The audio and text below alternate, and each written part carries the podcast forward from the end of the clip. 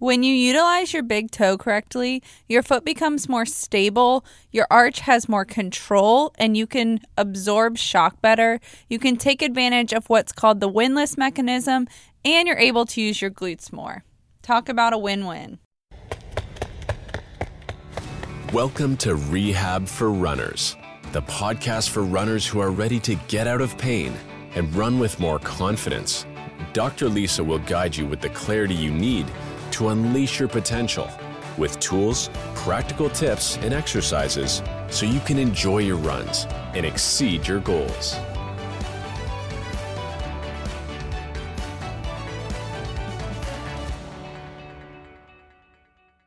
Hey there, runner. Welcome back to Rehab for Runners. I'm your host, Dr. Lisa.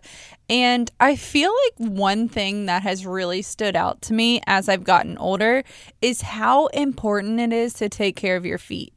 It used to be when you were shopping for shoes, you just picked up ones that were cute, even if they were super cheap, and maybe didn't even feel that comfortable hours into wearing them. And nowadays, now that I'm 30, I'm asking and looking at how's the arch support?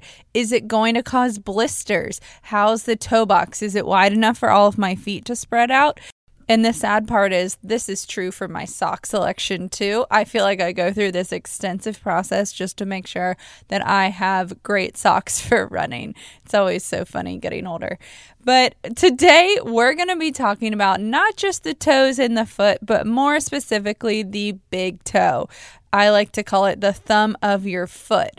Can you imagine going through life without your thumb? I mean, that would be a pretty difficult life. You would definitely have to get used to it. You would definitely have to adjust to it. And I feel like runners don't utilize their big toe as much as they should. And it's almost like you're missing out in a huge part of your foot control, your foot stability, how your foot controls shock and absorbs shock, and even up to utilizing your glutes appropriately. I never thought I would be talking about the big toe like I do because it's become this almost obsession of me just learning about how the big toe just unlocks so much power and control and even push off when you're walking or running. So that's what we're going to talk about today. So, just like if you've listened to any of my previous podcasts, then you know this, but just like with any other joint, because your big toe is your first MTP joint, just like with any other joint, for it to have the proper control and stability, you first have to have that mobility. And the big toe is a little bit trickier of a joint. So as you push into the ground, say you're pushing your t- big toes into the ground as you're walking or as you're running, and or even as you take a step back into a lunge, your big toe and your toes are bending. That is the big toe extension, first MTP extension. And that's usually what's lacking over flexion of the big toe. So, flexion of the big toe is just if you curl your toes. Like if you're scrunching a towel and you curl your toes back, that's big toe flexion. But what's usually lacking in terms of mobility is that big toe extension. And that's important because you need a lot of motion there in order to push off correctly when you're running. So, as your hip is behind you, your leg's about to leave the ground, the very last thing to leave the ground should be your big toe. And in order for that to be the case, you have to have enough mobility. And a good way to improve the mobility of your big toe is to work on the mobility of it after you run in barefoot. So, working through a couple couple different mobility moves to address your ankles and your hips and now you're adding in your big toe and strength training. I feel like strength training is a really easy way to address that big toe extension without even really thinking about it. So let me explain. Say you're doing a reverse lunge and or even walking lunges, something like that, where you're lunging backwards or forwards. If you're performing a lunge in barefoot or barefoot shoes, so barefoot shoes really flexible, not like running shoes where they have a big sole if you're performing a lunge and you take a step backward, so the leg that's behind you, as you bend both of your knees down to get into that lunge, your big toe is automatically going into extension. So if you think about all the times that you lunge throughout the strength workout or you go into some sort of half kneeling position, then you're working on big toe extension. And that's a really easy way to get mobility to work on mobility and strength in one movement. Now, if your big toe is tight and it's not able to get into that full range of motion, it could be tight if you have plantar fasciitis or a tight plantar fascia because of how it connects. It could be tight from a bunion or even arthritis. And if it is tight, it's going to affect push off, it's going to affect the stability of your foot, and it's going to also affect how you can control your foot think about this as having a stiff thumb. So it's the same idea. If your thumb is super stiff and you can barely move it at all, or just feels a little rusty in terms of how smooth it is when you're moving it around, it's the same idea. You're not going to be able to utilize it appropriately. You're going to have to compensate with how you grip things and grab things throughout the day. And it's very, very similar because if you're not able to get into about 50 degrees of big toe extension, your body's going to compensate. And the compensation usually looks like lack of foot control. And also, as you push off the ground, I see a compensation that's pretty interesting. And as you push off the ground, I see a compensation where you can push off of the ball of your foot or even the outside of your foot. So you're basically avoiding your big toe because it's not able to do what you want it to do. So now that you have mobility, next we have to work on stability or control of your foot. So when your big toe is requiring the most control is actually as your foot hits the ground, whether you're walking or running. And as your foot hits the ground, your big toe is pushing down into the ground to stabilize your foot and stabilize your arch. And it's preparing your body for what's called the windlass mechanism, which we'll talk about in a second. So if you don't have that control, you don't have that stability, your balance is going to be off, your weight's going to be more lateral because that's where it's stronger in your foot versus is being more balanced and being able to push that big toe into the ground. A really good way to work on control and stability of your big toe is the exercise called toe yoga. And I will link that below because I know I have a reel on Instagram that has it. I talk about it all the time on my Instagram because it really is it's a cool exercise because of how it requires so much focus and control. And honestly, I'd rather do 30 or 50 squats than 30 rounds of toe yoga because it really is difficult because it requires that motor control. And that's something that if you have foot pain or even knee pain or hip pain, and you compare the right side to the left side or the injured side to the non injured side, chances are toe yoga is going to be a little bit harder on the side that is injured. So I always find that super interesting because we just don't talk about the big toe enough with how many awesome things that it can offer and how it can really improve your running and also decrease your pain. As you may know, I have had a history of hip pain that is definitely under control now. But in terms of how my foot has responded to this hip pain, it's always in my opinion, is it the chicken or the egg? Is it the hip pain that's causing the foot compensations or the foot compensations that's causing the hip compensations? And again, it is very hard to treat yourself as a physical therapist. I don't recommend it. And this is why I have PT friends and PTs in the family that I turn to. But in terms of my foot, being able to do toe yoga is definitely more difficult on the side that I have the hip pain on. But also, if I look at my calluses or corns or even just rougher areas on my foot that has the or had the injury, then there is a huge corn on the ball of my foot that is directly under my second toe when I had this hip pain, I would record myself running and look for differences between the left and the right side. And it was very, very obvious that I did not push off my big toe. It was almost like my toes didn't move and I was just pushing off the ball of my foot in this swivel rotation type motion. So when that happened over stride after stride after stride, I've probably been doing it for years, honestly. I developed this corn in that area because there's more friction there, there's more force there, and it's not necessarily where my body is meant to take on that force or that load. So instead of using my big toe like I should, I'm pushing off the ball of my foot and even sometimes the outside of my foot. But luckily, I've corrected that with stabilizing and working on the big toe. You might also notice this if you have really poor balance on one side and really great balance on another side, because the big toe helps to stabilize your foot in a single leg position. Just like when you're running and your foot hits the ground, you're in that single leg position, and right when your foot hits the ground, the big toe's role is to push into the ground to stabilize the leg and the foot and the arch and control and absorb shock. So that's pretty cool. I wanted to bring up what's called the windlass mechanism, not to give you an anatomy lecture, but to just talk about again why why is Lisa talking about the big toe? I mean, good grief, it's just a toe, right? But let's talk about it because this is a mechanism where it's almost like your body works in pulleys in the hand and in the foot. So you pull one lever, it controls the next lever, and that controls the next lever, which I always find really cool. So, as your big toe is leaving the ground and it starts to get into that extension piece, as that happens, your plantar fascia, which is the bottom of your foot, that connective tissue, becomes taut.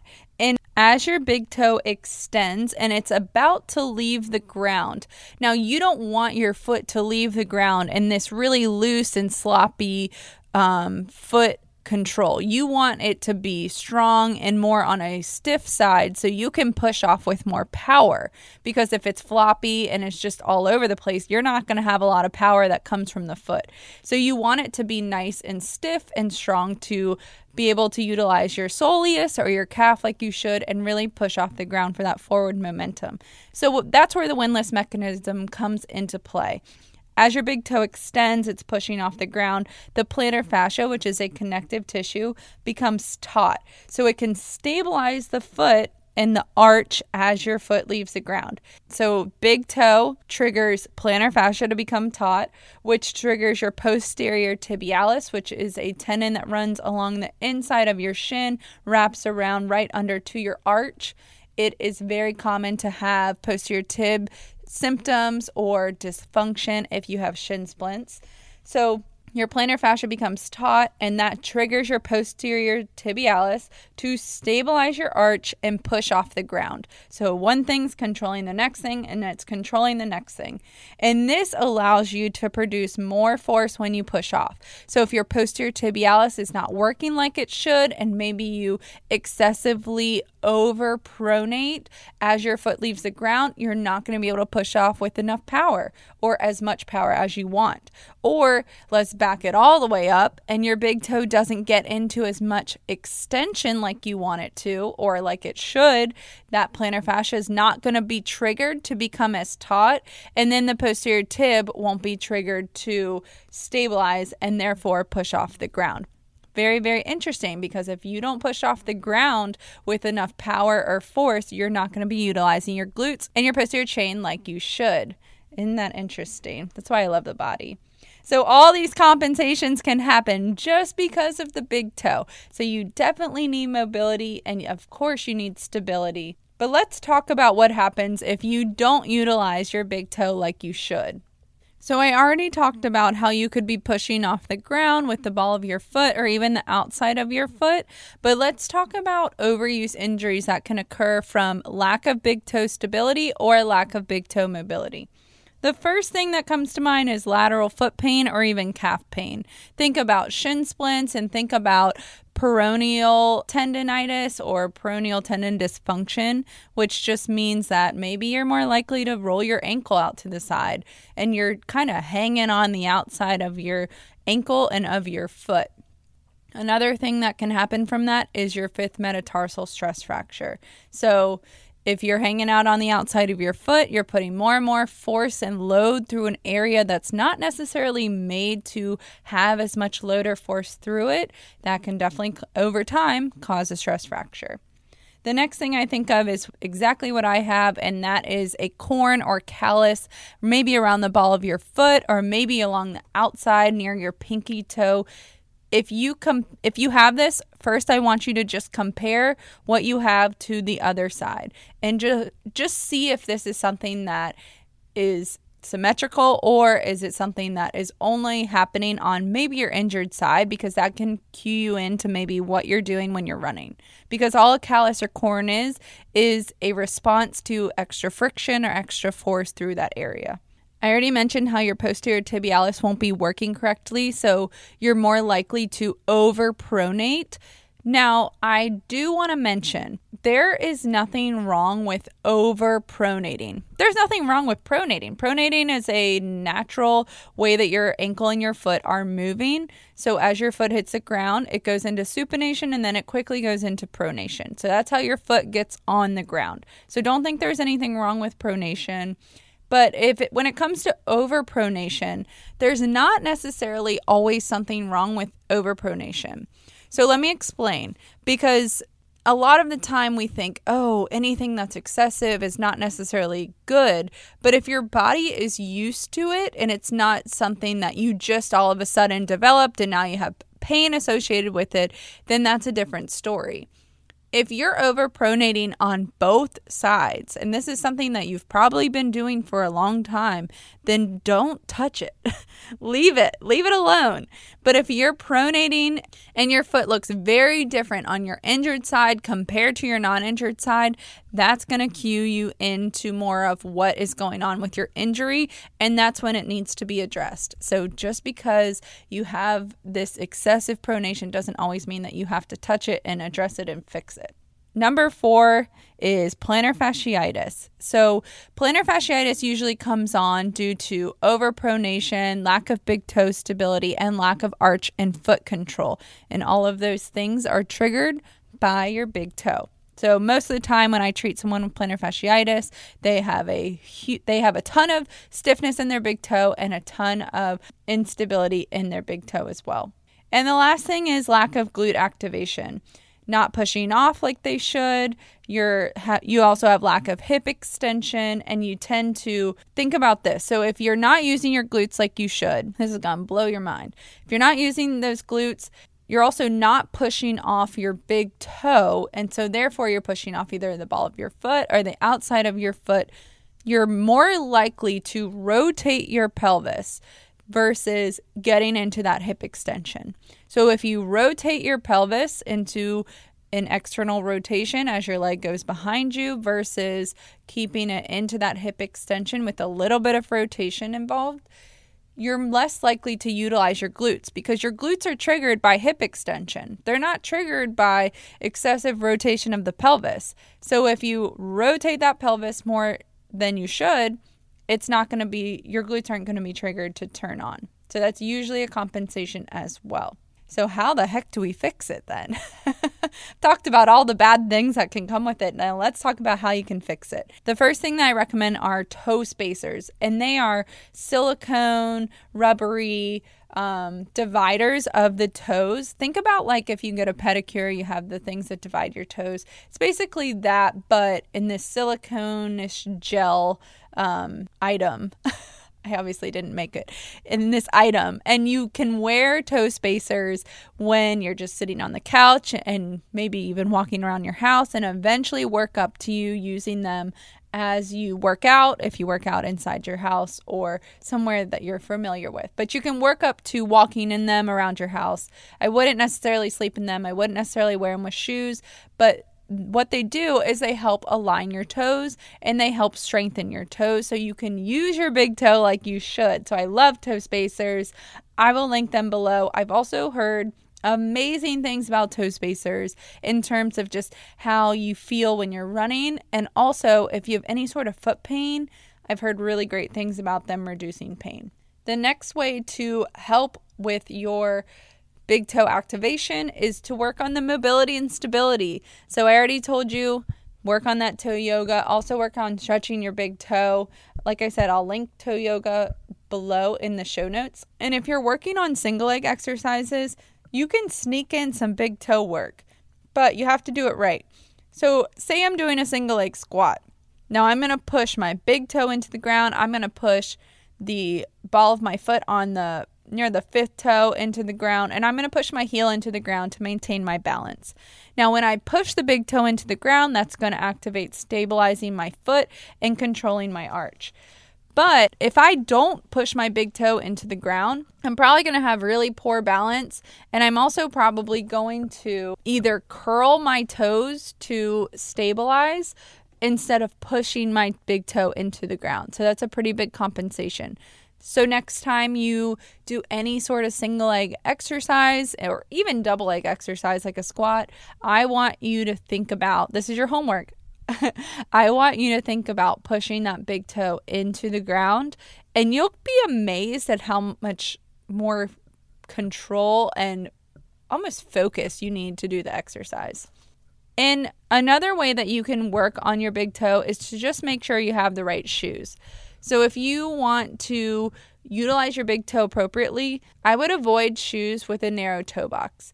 I like Altras. They have a wide toe box. I like to work out in the Vivo Barefoots. I'll link them below because they have a wide toe box in their barefoot shoes. And just to make sure that you're working on spreading out your toes with those toe spacers, but now we have to reinforce it and strengthen your toes while they're spread out and while they're aligned appropriately. So that's where the wide toe box comes into play. That concludes this podcast episode about the big toe. Please, I would just absolutely love if you enjoyed this episode or you have enjoyed an episode in the past. Please rate and review this podcast. That's how I can keep bringing you free content and keep you up to date on the most recent research. And I hope you just have a great next run, and I'll talk to you next time. Bye.